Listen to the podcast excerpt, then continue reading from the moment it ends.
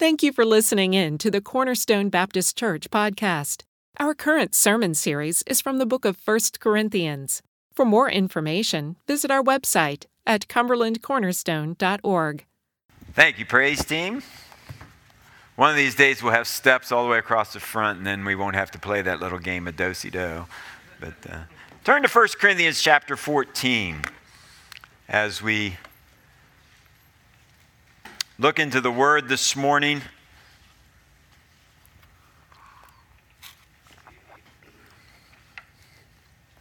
As we come to chapter 14, remember that Paul has been trying to correct some, some things that have been going on in the church at Corinth and things specifically that they had kind of uh, overblown or gotten out of proportion or, or that he needed to just uh, put the brakes on a little bit. And one of these things is the, the use of their spiritual gifts. And he's been trying to deal with that in chapters 12 and 13. And last uh, week, and the last couple weeks in chapter 13, we, we saw that what Paul said is, you know, gifts are vitally important, and we don't want to underestimate the value of gifts, but love is the most important thing. Love is that which is going to last. And uh, so he now goes on into chapter 14. And notice how he begins the chapter. He says, Pursue what? Love. Desire spiritual gifts, yes, but pursue love, but especially that you may prophesy. For he who speaks in a tongue does not speak to men, but to God. For no one understands him. However, in the Spirit he speaks mysteries. But the one who prophesies speaks edification and exhortation and comfort to, to men. He who speaks in a tongue edifies himself, but he who prophesies edifies the church. I wish you all spoke with tongues, but even more than that, even more that you prophesied. For he who prophesies is greater than he who speaks with tongues, unless indeed he interprets, that the church may receive edification. But now, brethren, if I come to you speaking with tongues, what shall I profit you unless I speak to you either by revelation, by knowledge, by prophesying, or by teaching? Even things without life, whether flute or harp, when they make a sound, unless they make a distinction in the sounds, how will it be known what is piped or played? For if the trumpet makes an uncertain sound, who will prepare for battle? So likewise, you, unless you utter by the tongue words easy to understand, how will it be, be known what is spoken? For you will be speaking into the air. There are, it may be, so many kinds of languages in the world, and none of them is without significance. Therefore, if I do not know the meaning of the language, I shall be a foreigner to him who speaks, and he who speaks will be a foreigner to me. Even so, you, since you are zealous for spiritual gifts, let it be for the edification of the church that you seek to excel. Paul's been establishing the principle of uh, what is true spirituality as he's been talking here to the church at Corinth. And in chapter 14, as I mentioned, he specifically begins to deal with uh, the problem in the church at Corinth as we've noticed and as we've seen as we've gone through the book, the, the Corinthians seem to uh, prefer or seem to overemphasize the ecstatic gifts of the Spirit. Uh, specifically, it seems the gift of tongues. And they measured their spirituality by whether or not a person had the gift of tongues, whether a person had the ability to speak in a tongue. And in seeking to deal with this problem, Paul wants to help them to understand how the Holy Spirit really works and what the true measure of spirituality is in somebody's life, in your life, and in my life. Now, as we get started on this, I understand there are differences of opinion on the, on the tongues and on the gifts and different things like that. And as we've been going through the, the book, my desire is for us to see what God says and to study it for ourselves and to really come to the conclusion as to this is what we're talking about or this isn't. And, and I, I, don't claim to have all the answers to these things, but I, I want us to stay close to the passage and really try to catch what Paul is saying to us. And one of the things that he's really emphasizing is what is spirituality? And we've looked at that over the last couple weeks. And uh, let me just remind you of what Paul tells them and tells us.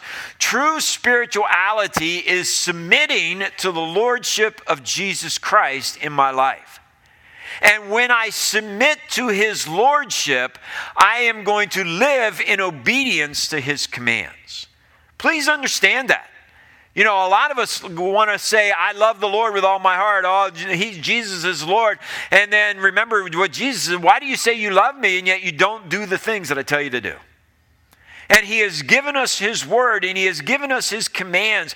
And, uh, you know, when we don't want to obey His commands, we just kind of write it off as, oh, that was for that day and that's not important for today.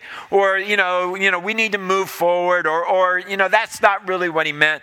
And I see that in the life of so many of us as Christians. We don't either we don't know what the Bible says because we don't read it enough and don't study it enough, or we read it and see what it says and then we just say, "Well, I'm not going to do that." How can you call Jesus Lord? How can you truly be spiritual if you're not going to do the things that Scripture says? And that's what Paul wants to get across to the church at Corinth. Oh, it's wonderful that you have these spiritual gifts. Oh, it's tremendous that you know you think you're so spiritual and you're so near to God because you have even these ecstatic gifts. But you're not living in accordance with the, the, the Holy Spirit. You're suing one another. You're, you're, you're, you're having factions within the church. You're doing this, you're doing that. And you think you're spiritual just because you have this spiritual gift. So, spirituality means that we are not seeking what we want or what we think is best, but we're giving ourselves in obedience to the Lord Jesus Christ, and then we are giving ourselves to live in harmony with the other members of the body of Christ. Recognizing that spiritual gifts are given to equip one, each one of us to contribute to the overall functioning of the church, the overall functioning or the well being of the body of Christ, we must give ourselves then and our spiritual gifts to that purpose. You see, God's purpose is to build up the body of Christ, and we saw in chapter 13, in love. And that is God likeness. That is Christ likeness. That is spirituality. And so that ought to be our purpose. That ought to be our goal as well. It ought to be our desire to, to build up one another, to love one another as Christ loved the church. And to use our spiritual gifts not for my sake, but for the sake of the body of Christ. You see, as Paul comes now to chapter 14, he's going to apply that principle and those principles of what true spirituality is to the problems that are going on in the church at Corinth. And uh, so let's get into that a little bit this morning. He begins with uh, what we're going to say the emphasis there in verse 1, where he says very clearly, pursue what? Love. Pursue love. This verse really summarizes the principles that Paul has set forth uh, for us in chapters 12 and 13. And he begins by telling them, pursue love. That word pursue is an interesting word. The, the word pursue means to follow with persistence, to, to pursue something or someone to the desired goal uh, you know, to, to be persistent about it, even as one would pursue a calling. You know, if that's what you feel you need to do, pursue it. Do it. Here in a couple months, and I'm sure it's probably already going on, but in a couple months, you great hunters are going to be going out into the woods and you're going to be doing what? Pursuing your prey, right? And you're going to pursue it until you do what? You get it, you know, and we're going to bring it home. You know, that's really the word. It's like a hunter going after his prey. Paul says, pursue what? Love. Pursue love. It's the same word and the same thought that he uses back in Philippians chapter 3, verses 12 through 14, where he says, I press on to the prize. That's my goal. That, that's pursue. That's grabbing a hold of something. And as we saw in chapter 13, love is the evidence of godly character in my life. Love is an essential part of God's purpose for us. And this is the end towards God, which God is working in our lives. And so Paul says, pursue that. Put that front and center. The pursuit of love ought to have a priority in your life, and it ought to have a priority in my life, and it ought to have a priority in the life of the church. We are to pursue love. You know, the pursuit of love should clearly be the emphasis and the goal of every believer and every church. But look what he says next. He does talk about spiritual gifts. He says, desire spiritual gifts. And the word desire there speaks about a desire with intensity. And it, it's the same word and the same usage of the word that we saw back in chapter 12, verse 31, when he said, earnestly desire. And so spiritual gifts are important. Uh, the word desire there means to, to be zealous for something. Uh, and that the idea is that our desire, uh, notice what he says, desire spiritual. And again, the word gifts is in italics. It's really desire spirituals. And, we put gifts in there because we understand that that helps us to understand what he's talking about. But Paul says, My desire should be for the spirituals for those things that are going to help me grow spiritually for those things are going to bring me closer and closer to Jesus Christ, to maturity in Jesus Christ. And the end of all of this is love. The, the end goal is love. And so, the means by which God gets us there is the use of spiritual gifts uh, that have been given to, to us by His Holy Spirit. And so, again, the purpose of those gifts is to build up the body of Christ in love. And so we ought to be zealous about uh, the exercise of our spiritual gifts. We need to pursue with intensity uh, love. That, uh, that is the ultimate goal. And the way we get there is through spiritual gifts. And so we should be zealous about the gift that God has given to you. And uh, Paul then states, at the end of the verse, but especially that you may prophesy. Since the goal was love and the building up of the body of Christ, Paul says that we ought to give emphasis to that gift that contributes most to that goal. You know, Go back to chapter 12, verse 28 for just a moment. There in verse 28, remember, uh, this was a number of weeks ago, we saw God's order of priority of the gifts. What did the Corinthians say? What was the number one gift as far as the Corinthians were concerned?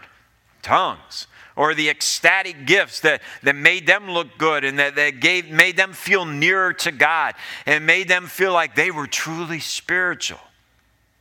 And, and, remember in chapter 12, verse 28, Paul said, That's how you prioritize things. Look how God prioritizes things. God has appointed these in the church first apostles, second prophets, third teachers, after that, miracles, then gifts of healing, helps, administration, variety of tongues. Paul, Paul says for us back there, you know, here is God's priority the gift of prophecy. We notice that is the second thing mentioned. It, it, prophecy is mentioned only after who? The apostles. Now, the apostles were a very specialized group, a very limited group of men, a very limited group belonging only to those who were chosen to establish the church. For all practical purposes, in the, in the case of the church at Corinth, the gift of prophecy was the gift that was, that was uh, to have the emphasis there in the church. Uh, it's clear no one in the church of Corinth was an apostle. All right? They, none of them had seen the risen Christ. Uh, but they did have uh, prophets in the church because every New Testament church had prophets. You say, well, what is prophet? Well, the gift of prophecy was the ability to impart New Testament truth to the New Testament church. And again, we've been saying this week after week. Why did they need prophets? Because they did not have what? Did not have this. They did not have the Word of God. They did not have the completed New Testament. And uh, so they had prophets who were given uh, New Testament truth to share with the New Testament church. And evidently, even if we go down to verse 29 in chapter uh, 14, it seems that there were a, a, a, number of prophets. Let two or three prophets speak and let the others judge. And so it seems that the, the gift was, was given there, uh, and it was certainly given uh, with maybe even uh, freely within the church. So prophecy was a spoken message communicating New Testament truth coming by revelation from God. So that gift, Paul says, needs to be given emphasis within the church. It, what we need to emphasize is the Word of God. And, and, you know, folks, we don't have prophets today, I don't believe, because we have the New Testament, we have the, completed canon of Scripture. But what that tells me is what ought to be the emphasis in our church? The Word of God. We need to emphasize God's word. This is what God has said to us. And we need to know it. We need to study it. We need to emphasize it. You know, all the other parts of the, the worship service are important, and, and all the other parts of the, the, our Christian life are important, but we better give emphasis to the Word of God. And Paul says that's how we're going to grow. And uh, so don't emphasize those, those gifts that aren't going to necessarily help us grow. Emphasize that gift that is really going to help us know what God is like. And so the communication of God's word must be given priority in the life of the church, in the life of every one of us as a believer. I say this to you all the time, and I hope it takes, takes root in your heart. You, I hope that that Bible gets opened sometime between now and next Sunday. I hope it gets opened every day. But, you know, that is our letter from God. And if I'm truly going to be pursuing love and desiring the spirituals, desiring spirituality, how can I possibly do it if I never open the book? How can I possibly do it if the only time I ever open my Bible is Sunday morning when I go to church? And if that, if that is where you're at right now, may I just encourage you, may I exhort you, may I challenge you, may I chide you, get into the book. You know, start, it, it, start slow, start small, but get into there. Uh, get into the Bible each and every day and just spend some time there with the Lord. You're never going to grow spiritually without doing that. It, I don't think it's possible. And Paul says that has to be our emphasis. Well, the second thing he goes to then is the evaluation. And in these verses, Paul tells them why prophecy should receive emphasis in the church over that of the gift of tongues. And he says in verse 2 For he who speaks in a tongue does not speak to men, but to God, for no one understands him. However, in the Spirit, he speaks mysteries. Uh, why is prophecy more important than tongues? Well, Paul says, first of all, tongues does not communicate truth uh, to other people. The word tongue and, and, there's a lot of misunderstanding, I think, about the gift of tongues even today. The word tongue is a common word in the, the New Testament, and it was used to describe the organ of speech.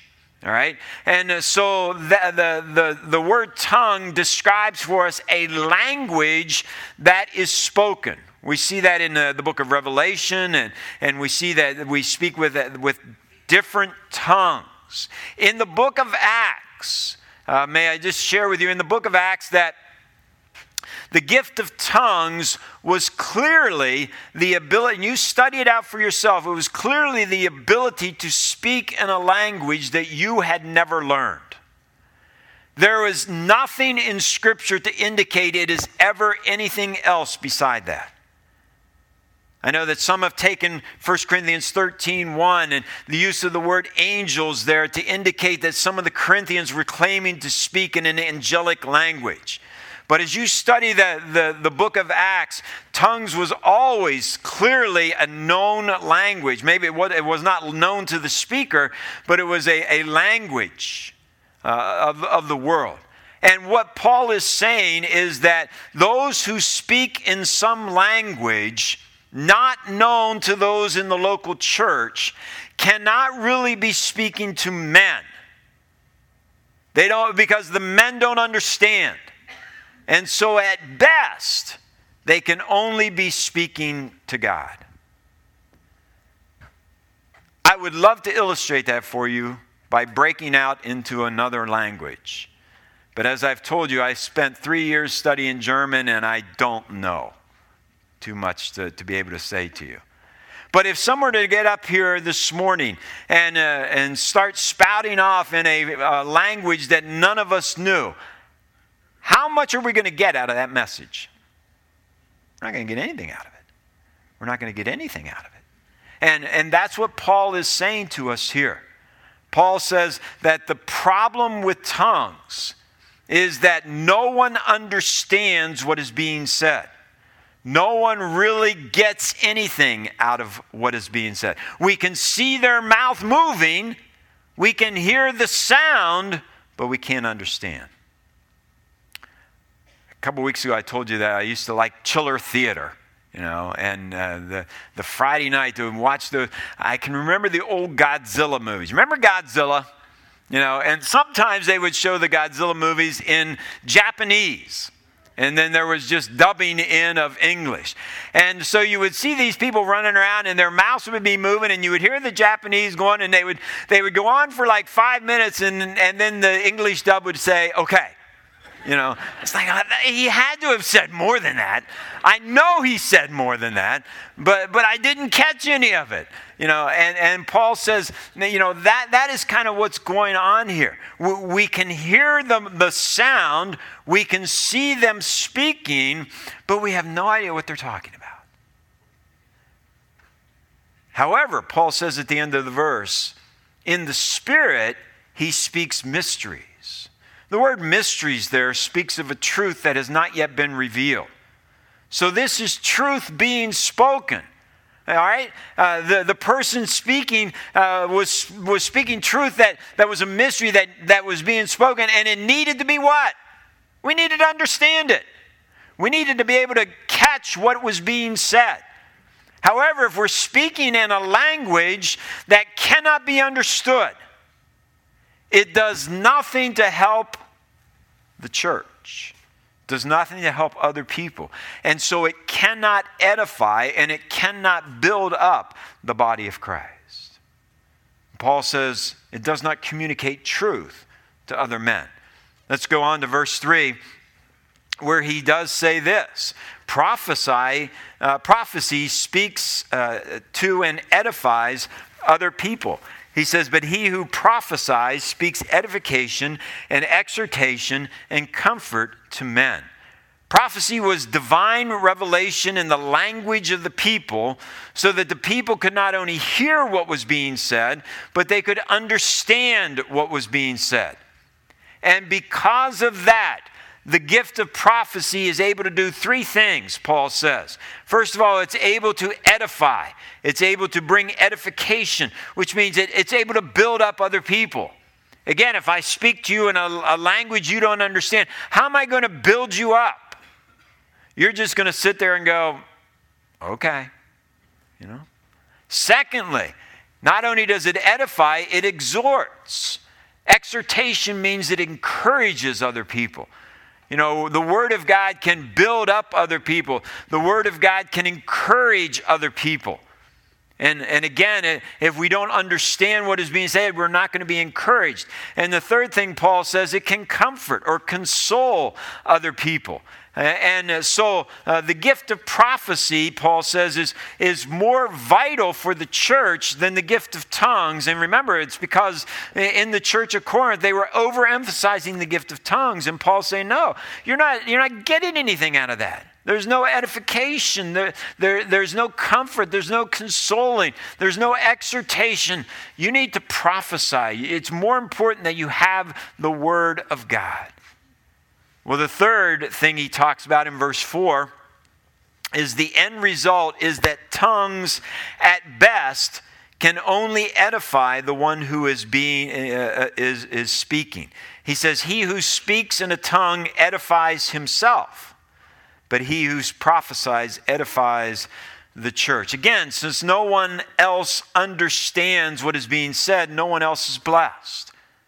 And Now, Paul is assuming here that the, the speaker got something out of the experience, right? That the one who is speaking in tongues got something out of the, the, the experience, but he said it does nothing to build up the rest of the body.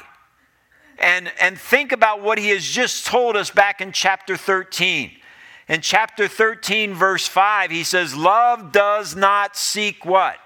Its own does not seek to just build up itself. Love is not just seeking something for me, for me. It's not just looking out for self.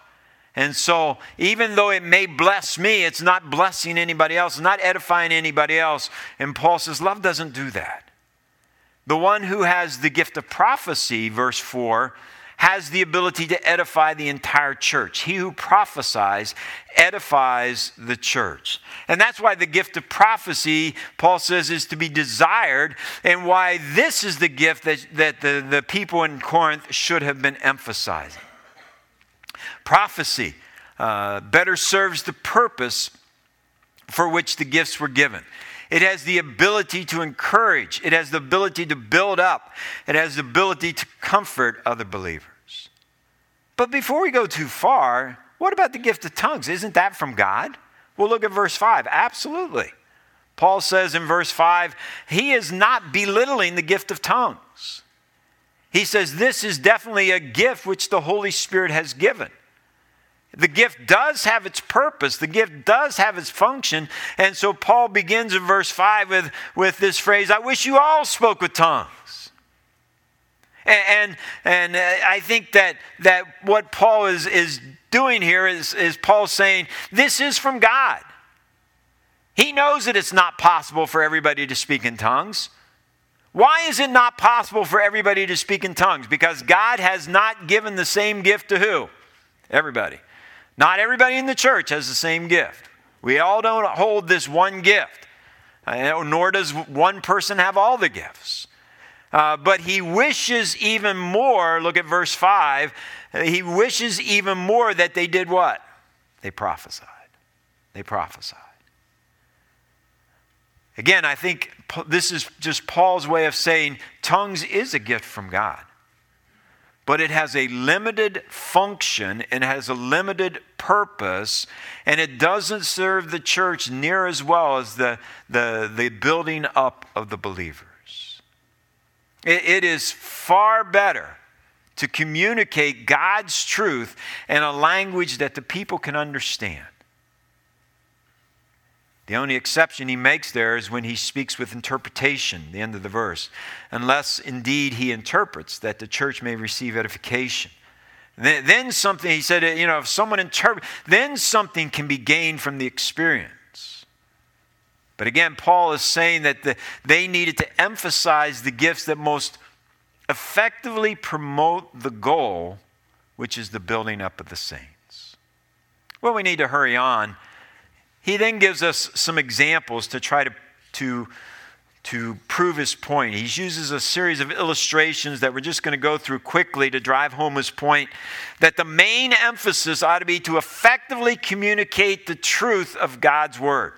The, God, the, the goal is to effectively communicate God's truth to God's people. And so, prophecy, uh, the, the speaking of God's truth in a language that we can understand, is more vital to us than the gift of tongues, which we don't un- necessarily understand.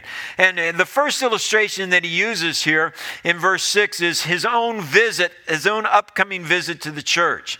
He says, Now, brethren, if I come to you speaking with tongues, what shall I profit you unless I speak to you either by revelation, by knowledge, by prophecy, or by teaching? The, the, Corinthians were looking forward to the, the visit of the Apostle Paul to their church. He'd been there before, he'd been there for a number of years and taught them. He was planning to return, and they were looking forward. We always look forward to Dr. Kroll. You know, next week we're going to get to meet Tim Kroll. But we always look forward to Dr. Kroll. We always look forward to, to him coming and, and reacquainting ourselves uh, with it. And kind of like with Paul, what if when Paul came to speak at the church at Corinth, and they've been looking forward to this, what if when he came, he started speaking to them in English? And they had what? No idea what he's talking about. They're hearing him in a language they can't understand. And, and, he said, You've been looking forward to me coming. What if I come to you and I speak in a tongue that you can't understand? What good would that do for the church? What if next Sunday Tim Kroll comes here and he speaks to us in Japanese? We're going to walk out of here going, Wow, that was fabulous, but I have no idea what he said. You know, I, I didn't get a thing out of that. You see, and to make Paul's message profitable to the church, he says, I need to speak by revelation or by knowledge, by means of prophecy or by teaching. You know, uh, um, revelation is, is given by means of prophecy, knowledge is communicated to us by the means of teaching. These gifts are the means by which God communicated New Testament truth to the New Testament church. And, and it's important that that is done in the language that we can understand. You know, I was thinking about the, the movie The Great Escape when I was thinking about this. Uh, the, the Great Escape tells the story of uh, the, those prisoners in a German, German prisoner war camp who, who tunneled out and escaped and, and uh, fled uh, into Germany actually to try to get across into Allied lines. And sometimes they went in pairs because somebody maybe spoke German, and so the other guy who didn't speak German uh, uh, could go along with him. And, and if you remember, if you've seen the movie or, or read the book, the, the, one of the guys goes along with someone, he can't speak a word of German. And uh, they get to the, the, the, bus stop, and the, the Gestapo's there, and they're interviewing them all. And, and the one guy that could speak German speaks back, and the other guy just stands there and nods along, you know, like he understands everything. And as he goes to get on the bus, the Gestapo agent says in English, Good luck. And the guy who doesn't speak German just instinctively says, Thank you. Boom, busted. You know, what he was speaking in a language he had no idea what they were talking about, but he heard "good luck." Oh, thank you. You know, and, and that's the idea that Paul's coming across. If we're going to get something out of it, we're going to be able to understand. It has to be in our language. And since the New Testament truth is now completed, the emphasis today needs to be on knowledge and on teaching the Word of God. And uh, Paul uses both of those to communicate God's truth in the language of the people. Look at the second illustration. And again, our time is rushing away here this morning. But the second illustration deals with musical instruments. Even these, even things without life, whether the flute or the harp, when they make a sound, unless they make a distinction in sounds, how will be known what is piped and played? He says this is true even in inanimate objects such as musical instruments. Musical instruments have absolutely no value unless the notes that are being played are distinguishable. Uh, uh, let me use another movie illustration, old movie illustration. Music Man. Have any of you ever seen The Music Man? And, uh, you know, when, when uh, Professor Hill has been busted and now he's there to try to get the band to play and he begins to play, okay, let's play. If you've never seen the movie, you really need to watch that part because you got a bunch of kids who've never played a musical instrument in their life and all of a sudden they start playing and the sounds are horrendous. You know, oh, you know, and there's nothing worse than that. But then all of a sudden I'm like, oh, that's my Johnny. Oh, isn't it beautiful? You know. But even musical instruments, can, man, we don't even want to hear them if, if, if they don't make a sound that is, is not, the flute here seems to represent all the wind instruments. The harp re- represents the, the stringed instruments. If people are to appreciate music and to respond to music, Paul says, the music needs to be able to convey that. even musical instrument. Look at the next one. Uh, the, the next one is the trumpet, verse 8.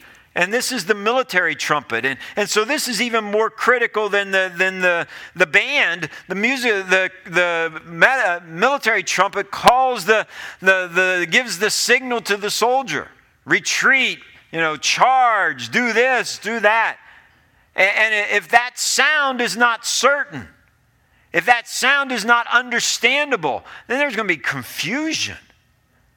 There needs to be a certain distinct sound. In verse 9, Paul, verses 9 through 11, Paul says the same is true with the human language. And, you know, if that is true with, with instruments, it's even more true for human language. So likewise, you, verse 8, 9.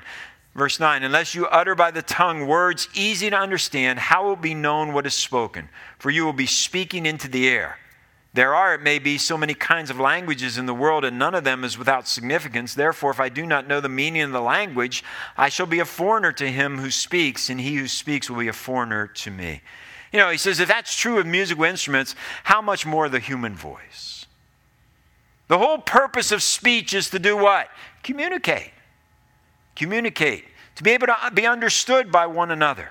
If your speech is not understandable, then you're only speaking the end of verse uh, uh, 10 or verse 9, you're only speaking into the air. You know, we need to keep that in mind even today. We must speak, even when we're using the language of the people, in a way that, that they can understand us, or there's no profit in our speaking. You know, and, and what he says here is there's many different languages in the world, and each of them has meaning, each of them has words. But if we can't understand them, the only, the only result is going to be frustration. And when we don't communicate in a way that others can understand, we're like foreigners to one another. And the end result is frustration rather than edification. Well, there's one last verse. Look at verse 12. Paul closes this passage with a, a simple exhortation we need to con- concentrate on edification. Even so, you, since you are zealous for spiritual gifts, let it be for the edification of the church that you seek to excel. Paul says, since they had a, a zealous drive in the realm of the spirituals, they wanted spiritual gifts. Uh, then they had a zealous drive for the manifestation of the Spirit uh, and the experience of spiritual gifts. They need to use those gifts for the edification of the church. Again, since the, the goal is to build up one another in love. And since the means that God has given to accomplish that goal are the spiritual gifts, then we need to seek to emphasize those gifts that will most effectively accomplish the desired goal. We need to commit ourselves to edification. We need to concentrate on building up the saints, not in simply having some ecstatic, religious, spiritual, if you will, experience. You know, I, I hope that's helped us somewhat on the gift of tongues. Uh, in two weeks, we're going to get into a little bit more because one of the things we saw last week, and that's where we, we start to, to question okay, is it still for today or whatever?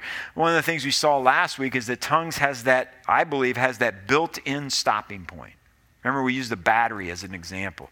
That, that when the, the battery is, uh, and I think that in two weeks we'll see when that, that occurred. And that the gift is not I don't believe, for today. Uh, and, and God's word is what he wants us to concentrate on. He wants us to edify one another. He wants us to be built up. And he wants to focus on that, not some experience that we have. You know, I, one of the things I, I think happens within the church and within be- the lives of believers is that we're constantly looking for another experience. We're constantly looking for you know, this mountaintop experience. I'm, I'm going to, you know, go here or do that or read this book or see this movie or, or this conference or whatever it is. And we're just kind of going from one high to another, if you will. We're looking for that experience. And God says, you know what? Where, where the real truth comes in is in, in the Word. And the day by day getting. Is there anything wrong with those mountaintop experiences? No but they ought to be, uh, they ought to be, the foundation needs to be the Word of God. And that's where you need to be in your life. All right, let's pray. Father, thank you for just uh, the opportunity to study your word and to look at it even this morning. And Lord, I pray for these folks here that they love your word and that they have submitted to the lordship of Christ. And the evidence of that in their own life will be obedience obedience to the commands of, of Scripture. And Lord, as we've thought about that this morning and as we've uh, thought about the importance of your word, help us to, to really believe that and live that and trust that in our own lives. Lord, for those who may be here this morning that don't know Christ as their Savior, they've never uh, called upon Him to save them. Maybe today they come to know Christ. But for those of us who are believers, Lord, may, may we love your word. May we obey your word. In Jesus' name, amen. Thank you for listening. For more information on our church, located in Cumberland, Maryland, please go to cumberlandcornerstone.org.